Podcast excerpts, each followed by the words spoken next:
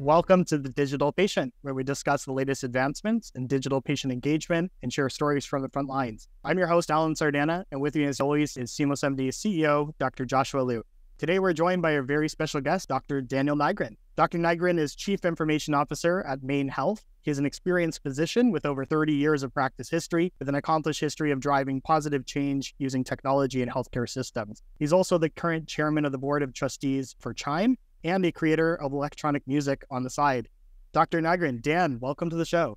Thanks so much, Alan. A thrill to be here and excited for what I'm sure is going to be a fun conversation. Absolutely. I'm so thrilled to have you on the show today. Your career journey has just been so unique, really blending music and medicine and technology all together. You're now the CIO at MaineHealth after helming the IT ship over at Boston Children's for almost 30 years. But your journey in medicine started as a pediatric endocrinologist. So I'm really curious. Let's start the conversation there. What got you into pediatric endocrinology?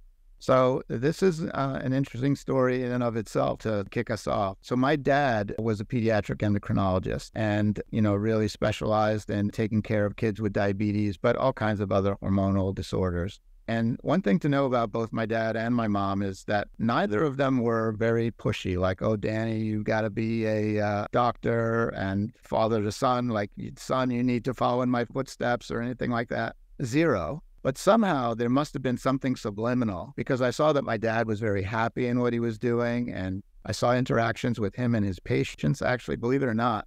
My dad used to invite patients, newly diagnosed kids with diabetes and their families to our home so he could sort of teach them stuff to, you know, what they needed to pay attention to with regard to managing the disease and stuff. Like, think about that nowadays. If your doctor invited you to their house to like continue the conversation from your clinic appointment, that's kind of crazy, but he did that stuff. And so I got to experience some of that. And I think subliminally, that must have impacted me.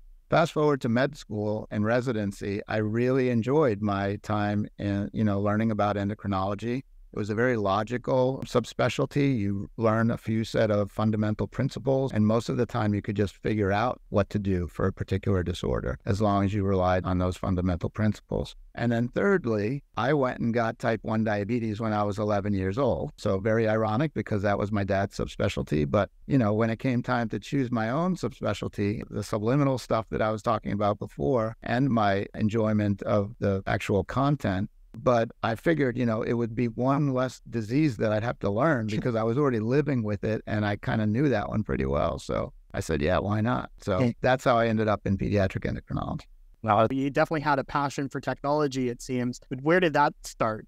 I think that started early, like middle school, high school. These were the early days of computing and personal computers. Vividly remember when my high school got the very first Radio Shack TRS 80s trash 80s, as they used to be called. And there was like a little computer lab with two or three of them. And of course, you, you learned the basic computer programming language. If you were really interested in it, you could learn machine code. And so I, I just was hooked on that stuff. And at first, it was just because, you know, like most kids, you were interested in, in learning how to program computer games and stuff like that. But gradually, I got more and more into the underpinnings and some of the other things that you could do with it. So the seed was planted. In college, I did a little bit of computer science, but certainly not a lot. I wasn't a computer science major. And it really wasn't until fellowship when I finished my medical training and, and PEDS residency and I was thinking about careers and research that I became aware of this fledgling new domain called medical informatics, clinical informatics. This is just before really most organizations were starting to digitize things. And all of a sudden, I remembered, you know, wow, I really have this latent interest in computing and obviously my interest in medicine. Wouldn't it be cool if I could glom these things together. And I was thrilled to find out that there was, you know, fellowship programs available and this was a potential career path. So that's kind of what got me started. I'm kind of curious, like if you were to go through school today, do you think you would still have ended up in medicine or do you feel like with how quickly technology now moves, you actually might have ended up more of a tech first career instead? Yeah, it's, it's an interesting question, Josh. It's possible. I, I will say that I absolutely love the care aspect of medicine. That was also an early desire of mine. I initially thought I was going to be a veterinarian, but then mm-hmm. when I found out that that wasn't just dogs and cats, but it was like farm animals and stuff too, I was like, all right, I'm not going to do that. And, and, and I landed in medicine instead. But I, I can't tell you what a good feeling it is knowing that you've helped a person or a family in the case of pediatrics. And that still resonates with me. So I guess I wouldn't have had that experience if I'd gone into a tech first career. But I got to think that I would have had that sort of latent desire, just like I had the latent desire to get back into computing. It probably would have gone the other way. And so maybe I would have ended up in the same place. Yeah. Not sure, though. It's a good question you know, kind of going back to the story you shared about growing up and the influence from your father. I mean, like you said back then, you would have, you know, patients and families come to your home and, and spend more time and educate and support them. And then nowadays, you're hearing about all the burnout and the workforce shortages. And like, I've seen stats such as 70% of physicians now wouldn't recommend a career medicine to their own children. I'm kind of curious, like any feedback on, you know, how do we actually bring that sense of joy back to medicine so that way, kind of what you had growing up, we can make happen again for, you know, future folks growing up in medicine? Yeah.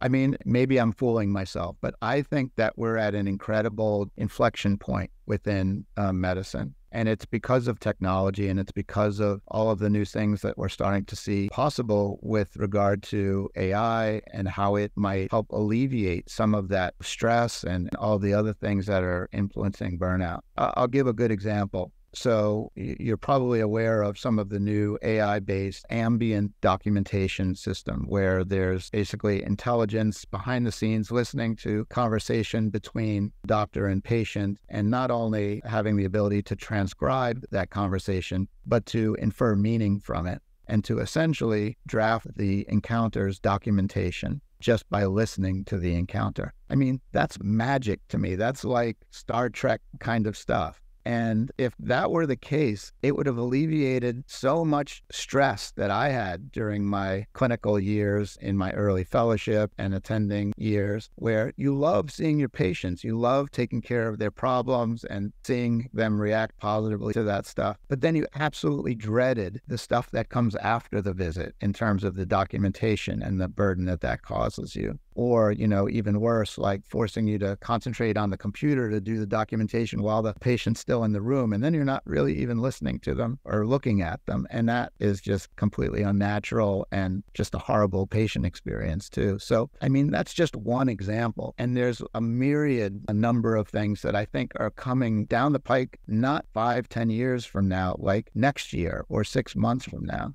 so I'm incredibly optimistic. And I don't gush over tech all the time. In fact, I'm pretty skeptical at this point because I've been doing this for a while. But I'm absolutely gushing over this stuff now because I do think it's real and I think it's going to have an incredibly positive impact on addressing some of that strain and malaise that people have and why they're not recommending it anymore. So it sounds like back then there was so much joy in the actual focus on medicine and the actual patient care piece. We got away from that with all the documentation, other administrative things that had to happen. And your thing is, hey, if we can actually get back to that point where it was about the patient and medicine, we can bring that joy back. And technology could be a real big enabler. For sure. Now, don't get me wrong. This is not the silver bullet that's going to cure all of healthcare in the United States the, the ills that we've got now because a lot of it is regulatory a lot of it is the way our system is structured and i'm not sure that the tech is necessarily going to solve that but we can for sure alleviate a bunch of the burdens that that we're experiencing now. Makes total sense so, Dan, I wanted to get your take on this. You know, you brought up the idea of medicine and technology and how you've always been a proponent of kind of mashing worlds together. In that vein of mashups, during your medical years, really got into DJing. And I think it was first with the college radio and then actually at nightclubs as well. Where did that passion come from? Was med school like not enough for you? Well, so let me tell you how it started. It did start in college and it was random. The college radio station, WJHU, super small 10 watt station. Like if you could hear it a mile or two miles away from the center of campus, you were lucky, right? It was a good day. The station was based in the dorms of the university. And so it literally was like, you know, 10 paces walk from where I was living. And so I walked by it all the time. And one day, a friend who had started to go DJ there he said, Hey, you should come in and check it out. It's kind of cool inside, a lot of equipment and stuff. And so I went in and, you know, records all over the place. This is the world of vinyl records still, and lots of mixing boards and and gear, just like he said. And it was kind of cool for a techie kind of guy like me. I was kind of taken by it. And then on top of it, they actually had an open slot. Now, granted, the slot was on Wednesday mornings from 3 a.m. to 6 a.m., so not prime time for sure. But I was like, okay, I'll try it. You know, I was a sophomore in college. What did I have to lose? And I loved it. It was fantastic. I got exposed to all kinds of new music that I had never heard of before, as is the case on most college radio stations. And I was just hooked right away. What happened next is then, again, as you do in college, you're exploring all kinds of new worlds. And turns out there were some new nightclubs opening in the city. And so me and a bunch of friends found our way to these clubs. And wouldn't you know it, a lot of the music being played in these places was the exact same music that I was playing on the college radio station. And so one thing led to another. I got some demo cassette tapes at the time submitted into these nightclubs to see if they needed any DJs. And lo and behold, I got a spot playing in one of these nightclubs, which was a pretty prominent one at the time. And again, I got hooked on that really early on, and that led to other spots at other nightclubs all around the city. And, you know, I was on my way. So, answering your question of like, how did I do this while I was in college and ultimately then med school, even? And my answer has historically been I don't think I could have gotten through med school if I hadn't done this stuff because it was absolutely an outlet for me. It was released, a whole new different group of people that were kind of exciting, alternative club crowd. And, you know, it just it gave me better balance. And yeah, I was tired, right? If I was DJing all night and then I had to go to class the next morning or study for some anatomy final or something, it, it was painful at times, but I wouldn't have changed a thing about it. It was a great experience. So, and then at a certain point, you did actually start your own record label as well. What pushed you down that path? I think that was right around you had already graduated, and so you're you're going into medicine. You started this label. How did that happen? Yeah, so it was towards the tail end of med school, I think, and maybe the start of residency. I'm I'm blurring the years, but basically, me and another DJ friend from one of these nightclubs, you know, we looked at one another one day and we said, you know what, we've listened to enough of this music that makes people dance and what people enjoy. We've listened to it for long enough. We kind of know what works. Why don't we try our own hand at making some of our own music? And mind you, neither of us were musicians, like barely able to, you know, read a musical note on a staff kind of thing. But we're talking about electronic music and stuff generated by computers and synthesizers and stuff. Again, kind of falling into my tech domain. So we said, yeah, let's try. And so we went out, bought a bunch of drum machines and synthesizers and stuff, and just started messing around you know, we played a few things that we came up with to friends, and our friends were like, you know, guys, this isn't bad. Actually, you know, they were expecting that it would be horrible, but it was okay. And they gave us encouragement. And so, again, we made some demo cassettes, right? And started mailing them to all these independent record labels all over the world. And lo and behold, we got signed to this really pretty solid label in Belgium to put out our first release and we were over the moon. You know, we got cash advance, and I was like, hell, I'm gonna, you know, go and be a musician instead of being a doctor.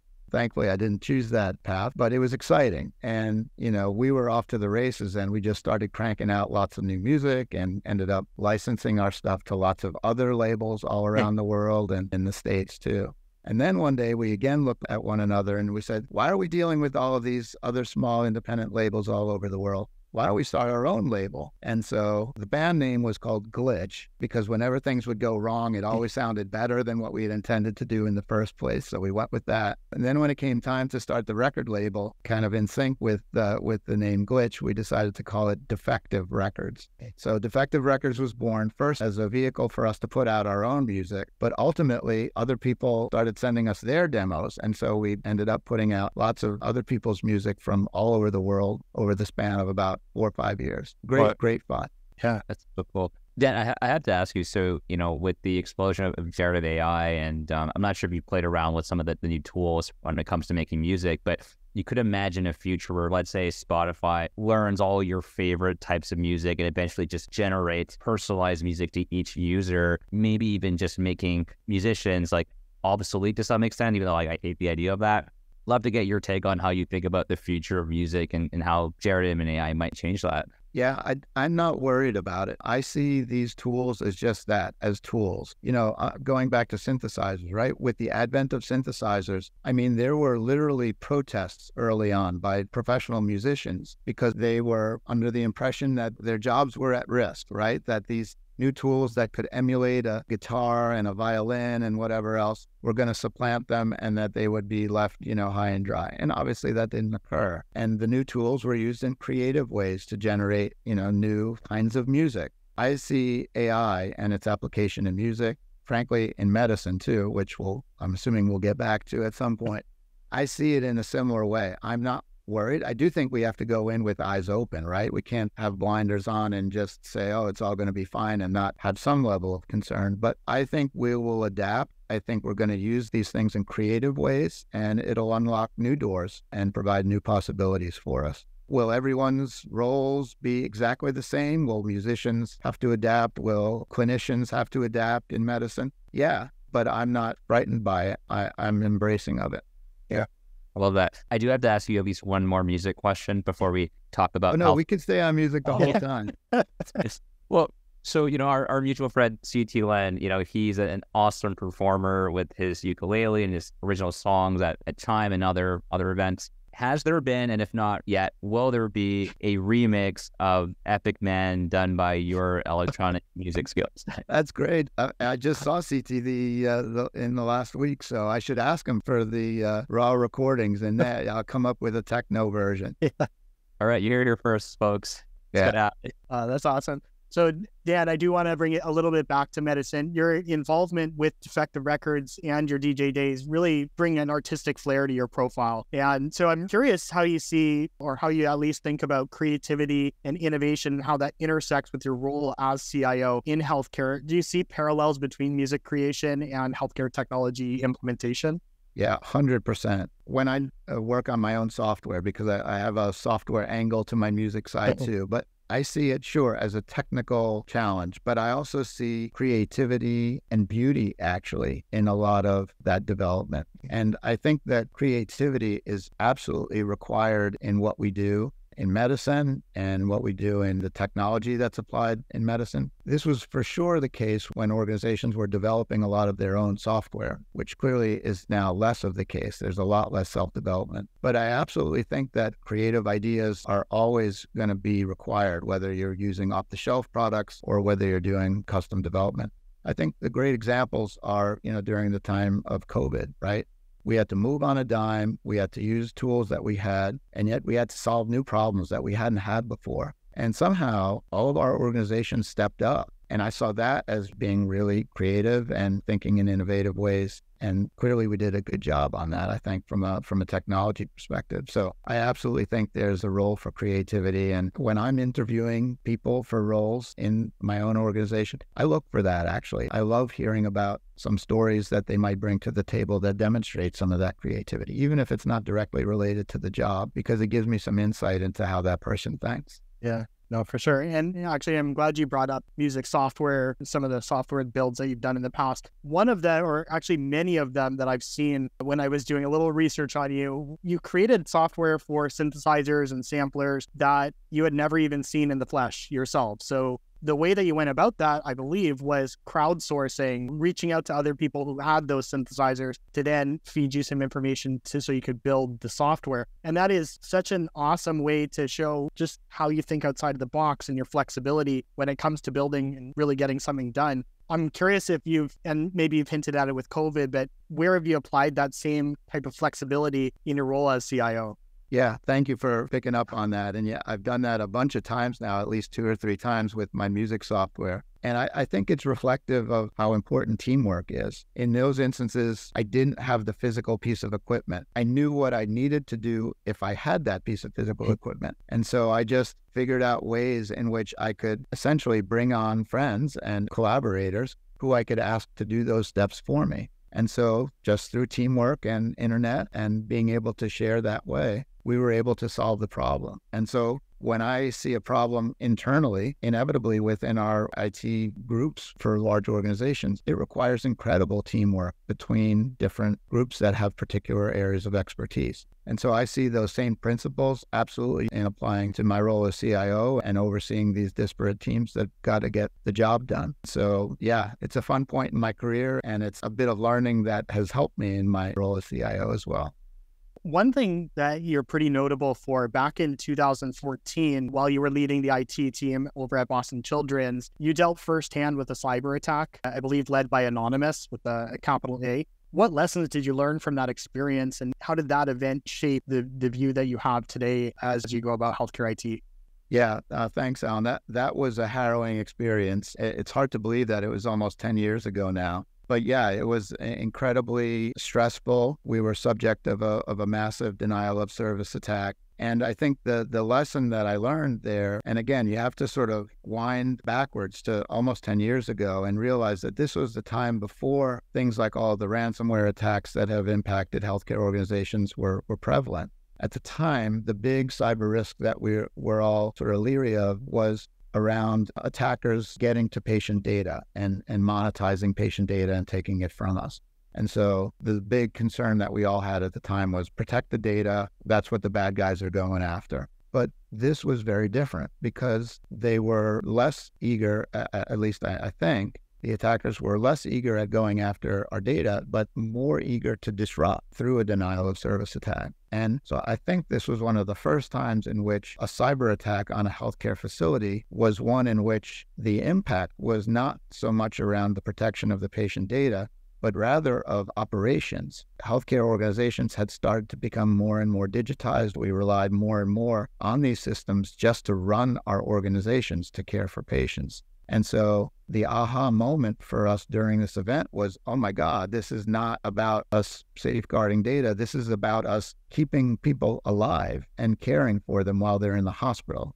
And all of a sudden, the impact was, you know, even more important for us to protect against. And it, was sort of a wake up call, I think, for me for sure, but I'd venture to say for our industry. And sure enough, although maybe it's not DDoS attacks that are plaguing everyone now, we've got something equally, if not more disruptive, and that's all of the ransomware attacks, which we've seen has impacted patient care, has forced facilities to close their doors or divert care. You know, all of the things that we were nervous about then have in fact come to light. And I'd love to say that we were getting ahead of this problem, but we're not it's still a huge risk that we've all got. And again, getting back to the AI stuff, I think this is going to make our lives even more difficult because those bad folks are, are utilizing AI as well. And pretty soon we'll have that challenge ahead of us. So again, it was an incredibly positive experience in that ultimately the uh, the perpetrators were apprehended by the FBI and brought to justice. So great sort of end to that story, but definitely a, a wake up call for me and for all of us, I think. I'm curious, like, have you found that? So over time, I'm guessing your investment in technology, and not just your organizations, but at many other health systems, has probably increased over the last 10 years. Despite efficiencies that have been created by technology, have you found that your cybersecurity investment just increased proportionally? Is that basically what happens?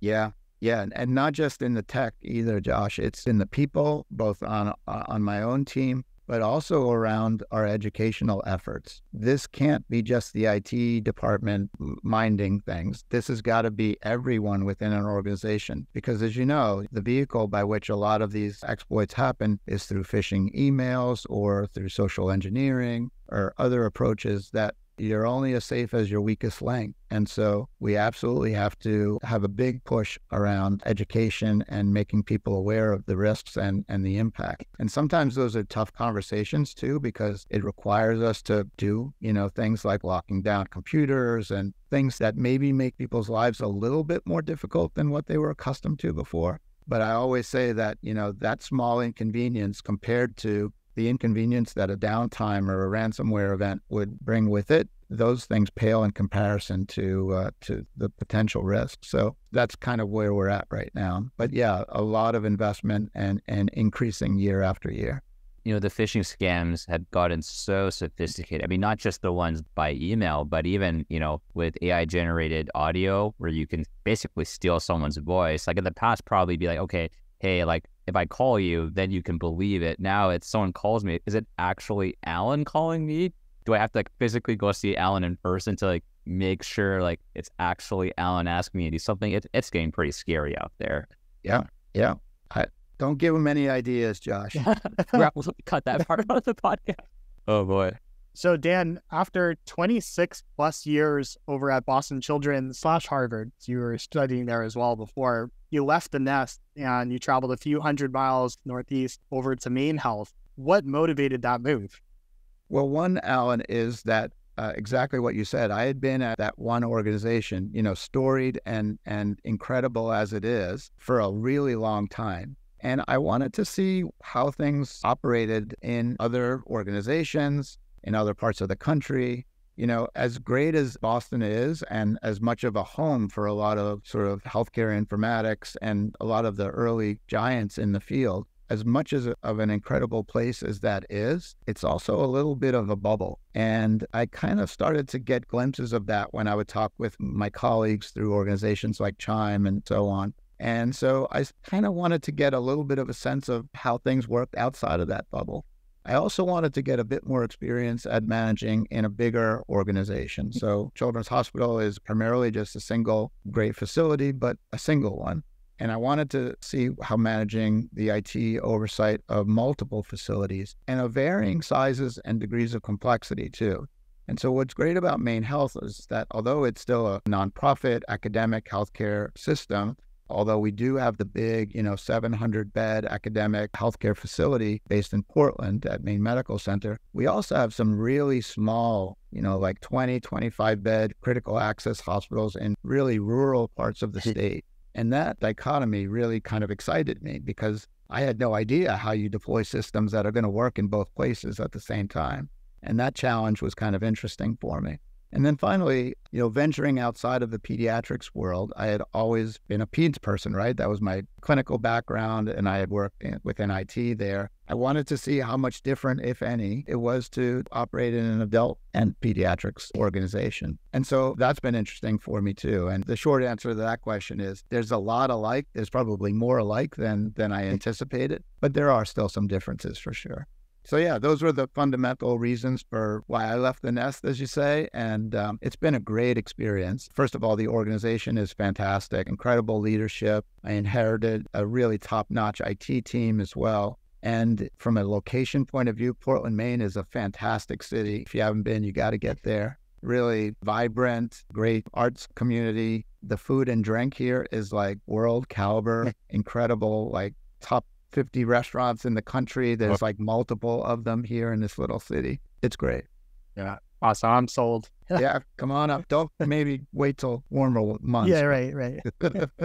so, Dan, you've actually also shared in the past that patient engagement and digital enablement are key initiatives right now for MaineHealth. Could you share maybe some specific strategies that you're employing to enhance the patient experience or really foster just active participation in healthcare? For sure. I mean, some of it is, is low hanging fruit. Honestly, Alan, uh, healthcare as an industry, we've lagged behind other industries in, in sort of facilitating interactions w- with us. So just simple stuff, at least on the surface, simple stuff like how do you make an appointment? I mean, the vast majority of healthcare appointments are still made by someone picking up a telephone, calling, inevitably waiting on hold for a while, maybe getting to the right person. That's like I can't believe we're still doing that in the in you know 2023. So just facilitating that kind of stuff and that's not always easy in healthcare because we've got our established workflows and change is never easy but just doing that and and you know facilitating prescription refills and communicating with providers about issues that kind of stuff is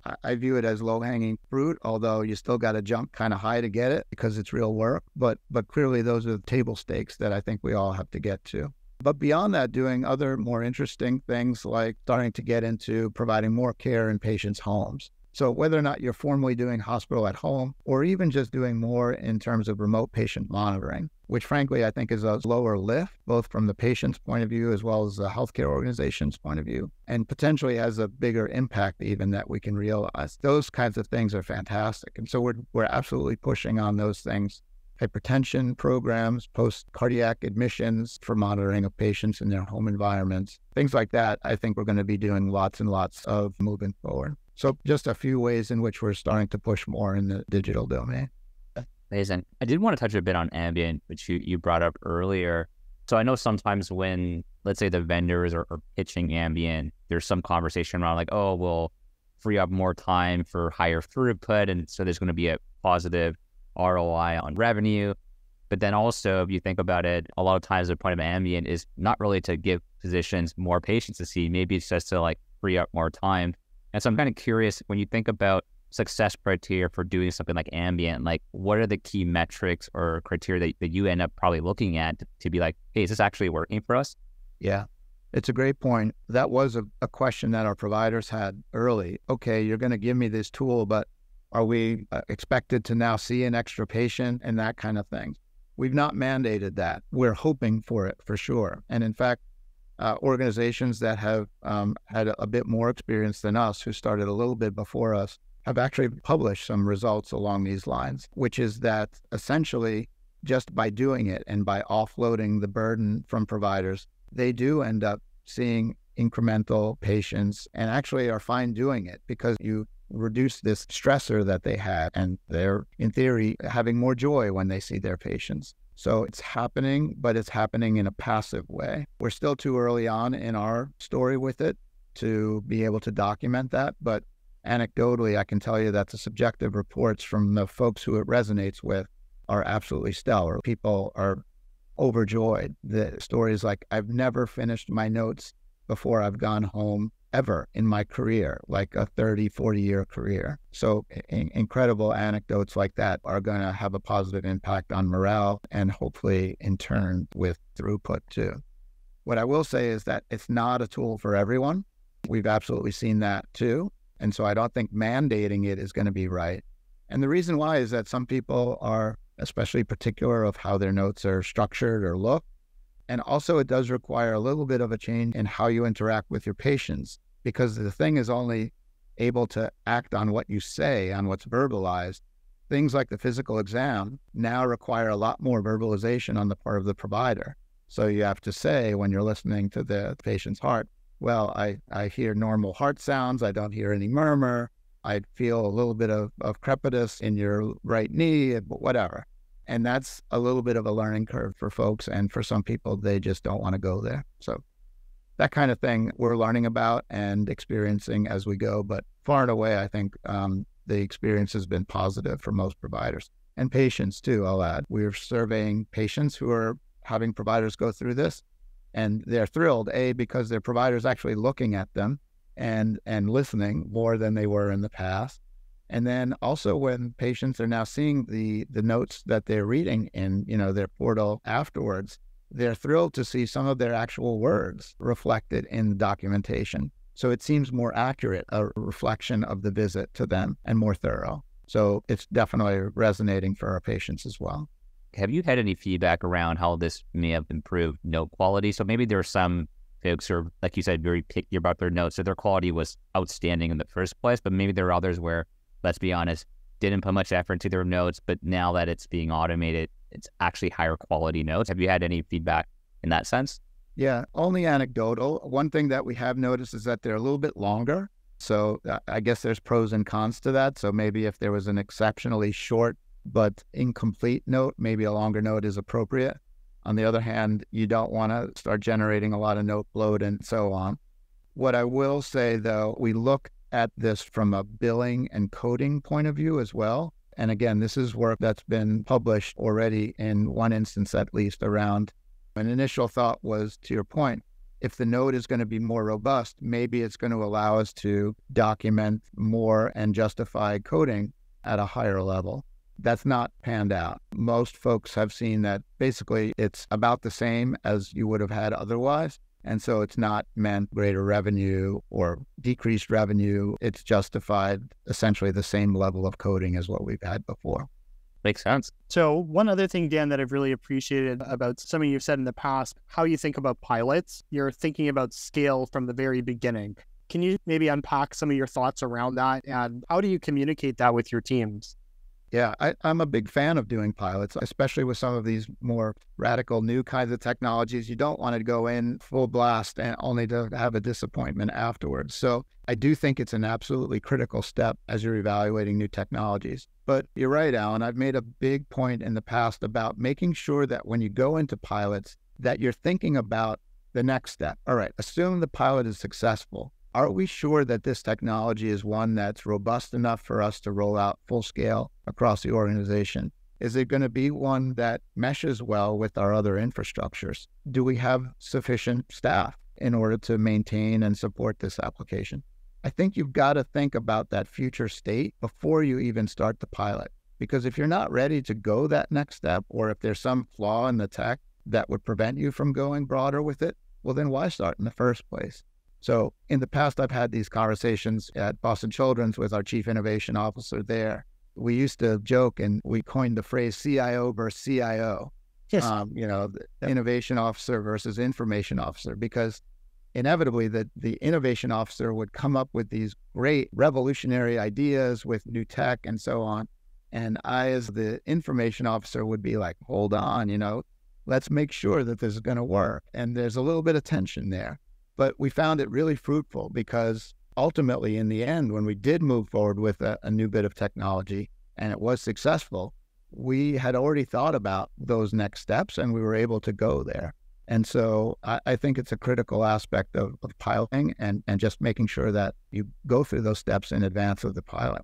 I, love that. So, t- two comments, Dan. So, one is next year at CHIME, there should be a panel called CIO versus CIO. I think that's, that would actually be a really cool panel to do. I don't think anyone's done that yet. So maybe park that one. Um, second thought is really love your framing of it. So it makes me think about how when you think about, hey, what would it look like if we actually did this at scale in that future state?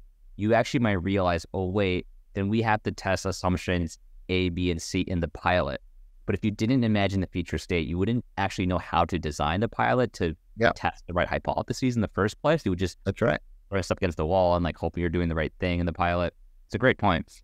Yeah, uh, you know, in terms of where you should pilot, right? Uh, don't just pilot in the place where you know it's going to work, right? right? Where you've got a champion. Pilot in the place where you know that they're going to be the most against it. They mm. like hate technology, you know, and make sure it works there too, because then you'd have a little bit more comfort down the line at, at rolling out more broadly. May I ask you then? So, when you started piloting Ambient at MaineHealth, how did you decide which initial groups to actually get access to it? We thought broadly initially, and this was the earlier stages of the technology.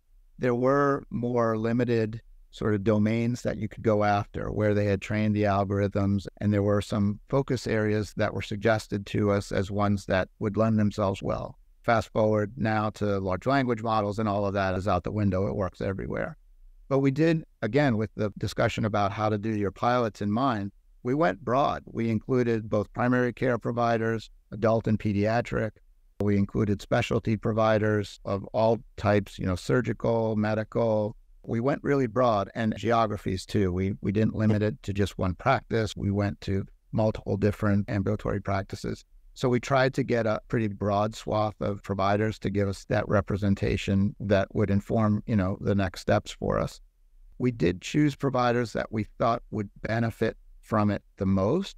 And so we used some signal data, which is uh, Epic's representation for looking at audit logs and so on and being able to discern how providers are interacting with the system. And so we looked at folks who were spending a lot of time after hours doing their documentation. Uh, we looked at folks who were spending a long time doing their documentation, irrespective of when that was.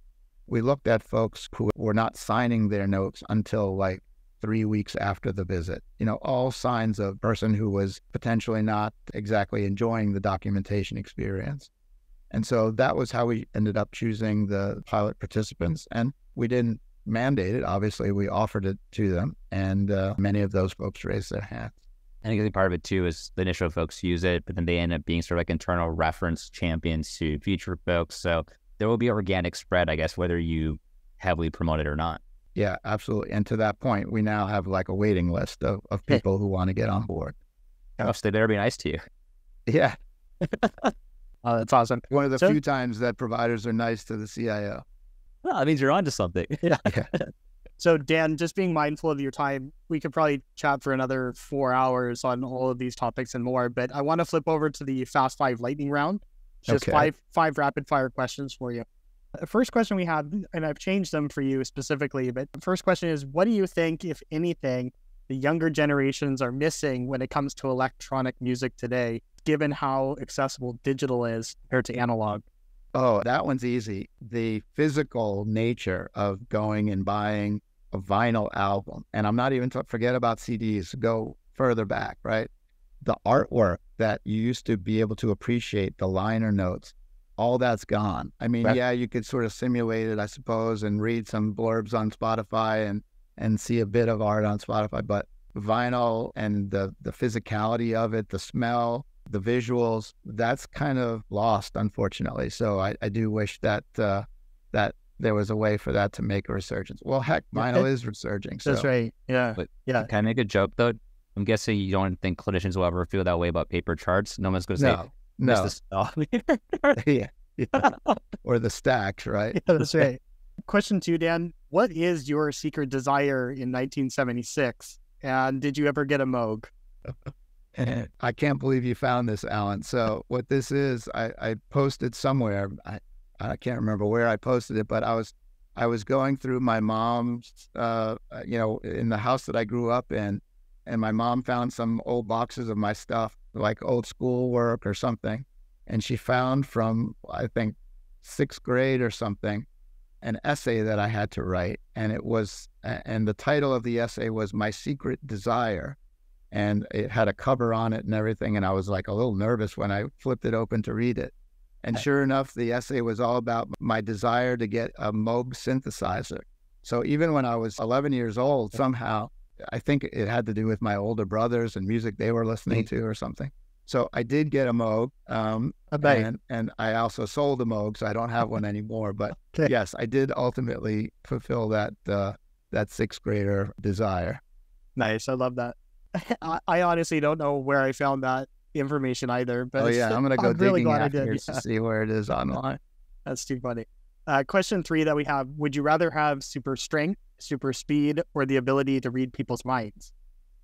Oh, totally read people's minds. Yeah, Nice. that's an easy one.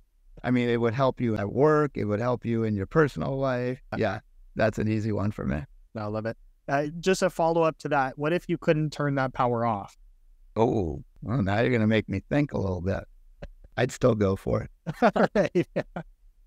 Not afraid of anything. I love it. Question four What is something in healthcare you believe that others might find insane? I think we touched on this a little bit, but the whole AI advent has got a lot of people nervous. And whether they would call it insane or not, I'm not sure. But I am, I, I won't say I'm not worried. I'm going in with eyes open and I'm, you know, emphasizing caution. But I absolutely think that this is going to be a tool for good and it's going to improve how we provide care, both actual care for the patient but mm. also all of the efficiencies and administrative challenges that that we're you know dealing with and and and longing for in terms of efficiency. I think it's going to be a positive. So Love it. Last question that we have If you could travel back in time to any event or moment, what would it be and why? This is tougher for me. One thing that I've always thought about when you see footage of the of Neil Armstrong and first first you know human on the moon and the TV images and stuff. I, I was born, but I was too little to you know be cognizant of it. That seemed like it was an incredibly exciting time and event.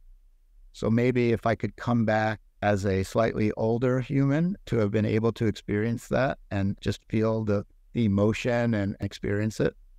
That's what I can come up with right now on the spot. Yeah, love it. Right. Oh, that's amazing. Thank you so much, Dan. The hour flew by. I'm so excited that you can join us today. That's a wrap for this episode of the Digital Patient hosted by SeamlessMD. You can follow us on Twitter at SeamlessMD. And if you like the podcast, you want to learn more, visit www.seamless.md. Dan, Dr. Nigrin, again, thank you so much for sharing your wisdom with us today and for being so candid and for entertaining some of the wild questions that we had on the show today. Really appreciate it. Thanks to you both. And I really appreciate you guys going broad um, because I love talking about all of this stuff.